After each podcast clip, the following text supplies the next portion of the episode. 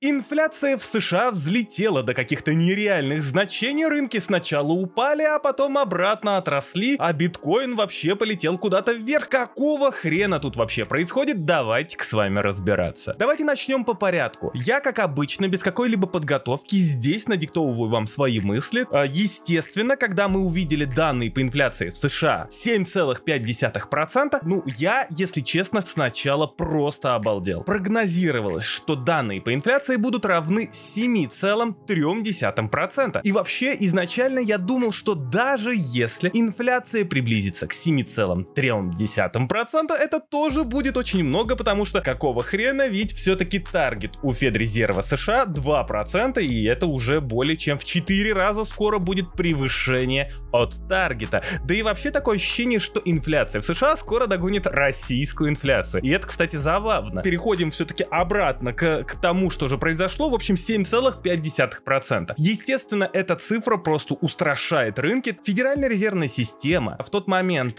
когда она опубликовала свою денежно-кредитную политику в январе, и там же Джером Пауэлл и в целом Федеральная резервная система пообещала, что в марте мы с вами увидим просто какое-то охрененное ужесточение денежно-кредитной политики. Но инвесторы гадали, 0,25 или 0,5 будет ужесточение. Но гадали не только инвесторы, но и Евген, естественно, тоже гадал об этом. Когда я увидел 7,5% по инфляции, естественно, я сразу просто опешил, потому что изначально все-таки я сомневался, что ФРС США сможет поднять ставку в марте на 0,5%. Но когда я вижу инфляцию в 7,5%, что выше даже прогноза в 7,3%, хотя 7,3% это и так до хрена, шансы на то, чтобы увеличить процентную ставку на 0,5%, все-таки увеличивается, и увеличивается в разы. И, кстати,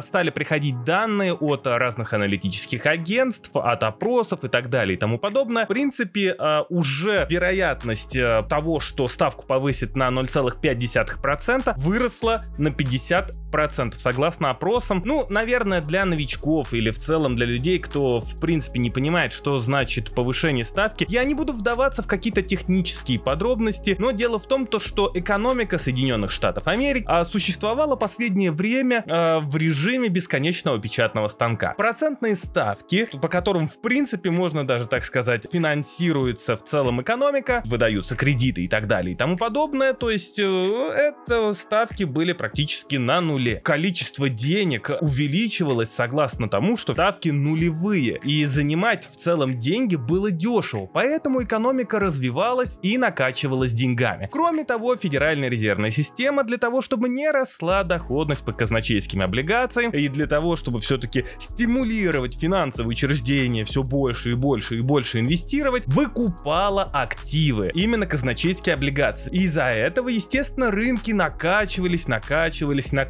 Нельзя назвать это на самом деле прямым печатным станком, но все-таки это печатный станок. Рынки от этого росли, долго росли, и экономика привыкла к этим легким деньгам, к этим практически минимальным займам, в связи с чем все расширялось и росло. А сейчас ситуация обратная. Сейчас Федеральная резервная система для того, чтобы угомонить инфляцию, которая, возможно, разогналась как раз-таки из-за политики легких денег, хотя это не основная причина, и в итоге это, естественно, привело к некому росту спроса в период нарушение цепочек поставок. То есть спрос, можно так сказать, рос, а в связи с пандемией сохранялось нарушение цепочек поставок, в связи с чем спрос опережал намного предложение, в связи с чем, естественно, мы с вами видим рост инфляции. В итоге, что теперь? Теперь Федеральная резервная система будет пытаться сокращать ту самую стимулирующую политику, потому что, первое, она не нужна из-за того, что экономика США развивается очень и очень быстро, и очень резко. резко. И таким образом, ну, просто нет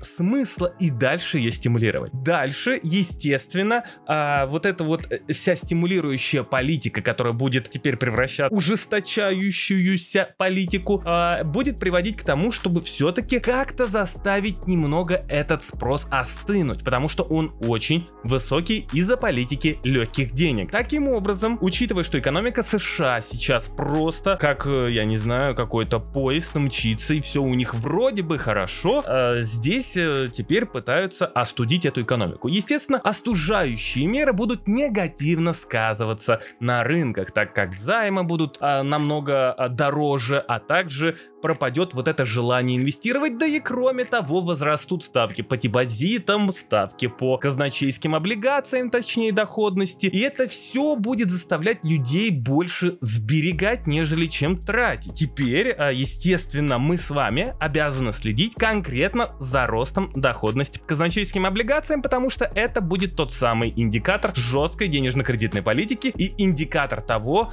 как быстро и как сильно люди будут сберегать. Но возвращаемся с вами опять к инфляции. Учитывая то, что инфляция высокая и теперь Федеральная резервная система будет ужесточать условия финансирования, рынки, естественно, это не очень сильно приветствуют. Но, дорогие друзья, здесь фишка-то в чем? Экономика Соединенных Штатов сейчас на коне. И даже то ужесточение от ФРС США в принципе не может сбить экономику с этого коня, так как экономика продолжает развиваться. Да, супер жесткая денежно-кредитная политика от ФРС США все-таки может и будет остужать эту самую экономику. Но и здесь вопрос вот в чем. Как говорит Федеральная резервная система, правительство США, да господи, правительство всего мира, если все-таки нарушение цепочек поставок является одним из главных компонентов в инфляции, то сейчас мы с вами видим следующее, что это нарушение цепочек поставок якобы восстанавливается. То есть эти узкие места в поставках исчезают. И это должно приводить как раз-таки к увеличению предложения. Более того, в Соединенных Штатах Америки увеличился объем производства. То есть рабочие стали более эффективно работать, что как раз-таки приводит к тому, что выпуск продукции увеличивается, а за счет того, что производственная мощность, так сказать, растет, то это приводит к тому, что само производство становится вроде как дешевле. Все было бы отлично и все было бы зашибись, если бы не тот самый ковид. Так как тот самый ковид привел к тому, что в Канаде остаются меры, ковидные меры, которые, мешают жителям Канады, в связи с чем бедные дальнобойщики в Канаде решили протестовать. Я не буду рассказывать про всю суть ситуации, но скажу одно. То, что на границе, грубо говоря, с Соединенными Штатами Америки канадские дальнобойщики протестуют, и это приводит опять к новым нарушениям цепочек поставок, что опять говорит о том, что февральская инфляция может в товарах подрасти. Более того, учитывая, что с Канады в основном возится продукция именно для автопроизводителей, а учитывая то, что цены как раз-таки, если посмотреть в компоненты инфляции, также росли и в поддержанных, и в новых автомобилях, учитывая, что есть нарушение цепочек поставок именно из Канады сейчас, а это крупнейший, грубо говоря, поставщик автозапчастей в Соединенных Штатах Америки, то мы можем с вами увидеть дальнейший рост цен в этих компонентах, именно в новых автомобилях и в поддержанных автомобилях. То есть это говорит о том, что инфляция в Соединенных Штатах Америки, возможно, продолжит расти, а значит, Федеральная резервная система продолжит ужесточать денежно-кредитную политику, что будет пугать, естественно, участников финансовых рынков, то есть фондовые рынки, и, значит, сдерживать рост акций. Также это будет и должно влиять на крипту, но об этом мы сейчас еще поговорим. Самое, опять же, важное и еще один важный компонент в инфляции — это, естественно, цены на энергоресурсы, которые продолжают расти и будут дальше расти, несмотря на то, что вроде бы как весна на носу и вроде бы должно быть тепло. Опять же, один компонент к росту инфляции в феврале, что, опять же, заставит Федеральную резервную систему быть более жесткой.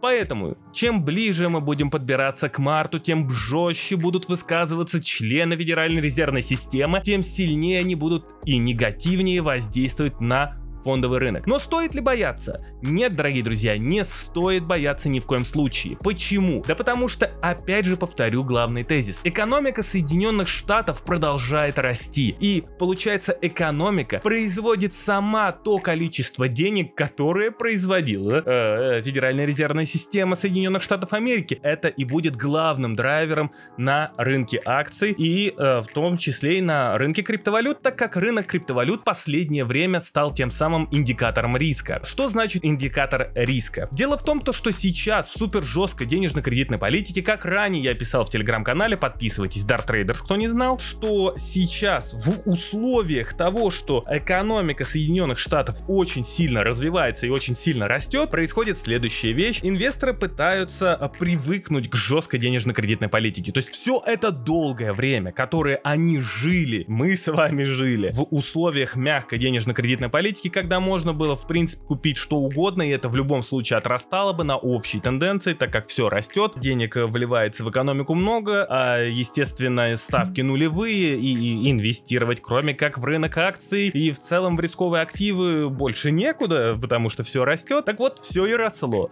И рынок криптовалют будет просто тем самым индикатором риска, который будет сигнализировать о том, что инвесторы, в принципе, несмотря на ужесточение монетарной политики, понимают, что высокая инфляция и все еще низкая доходность будут приводить к тому, что весь мир будет все-таки искать ту самую более высокую доходность, так как казначейские облигации и депозиты не будут обеспечивать такую доходность, которая будет превышать инфляцию. И поэтому инвесторы будут тяготеть к тому самому риску. И будут тяготеть к тем самым криптовалютам, так как, несмотря ни на что, криптовалюты остаются высокодоходными, а в условиях высокой инфляции и роста процентных ставок очень тяжело как-то сориентироваться, куда же податься. И вот, пожалуйста, та самая высокодоходная крипта будет расти первой, и потом уже за ней будет подтягиваться фондовые рынки.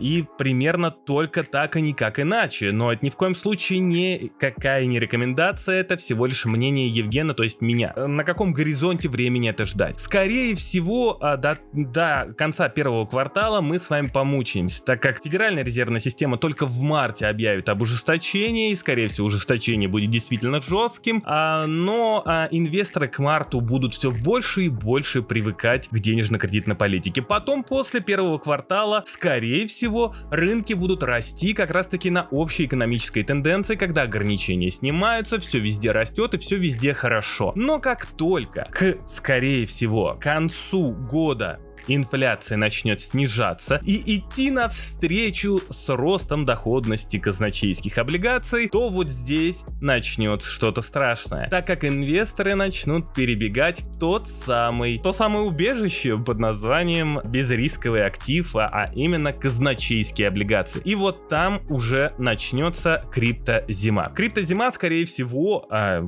моим ощущениям, начнется уже в конце года, либо в начале следующего года. Но до этих пор, скорее всего, в крипте мы еще с вами порастем. С вами был Евген, надеюсь, из этого огромного потока мыслей вы что-то поняли. Если не поняли, то, естественно, пишите в комментариях, я попробую это разъяснить. Спасибо всем тем, кто меня слушал, не забывайте подписаться на телеграм-канал Dart Traders, и до новых встреч!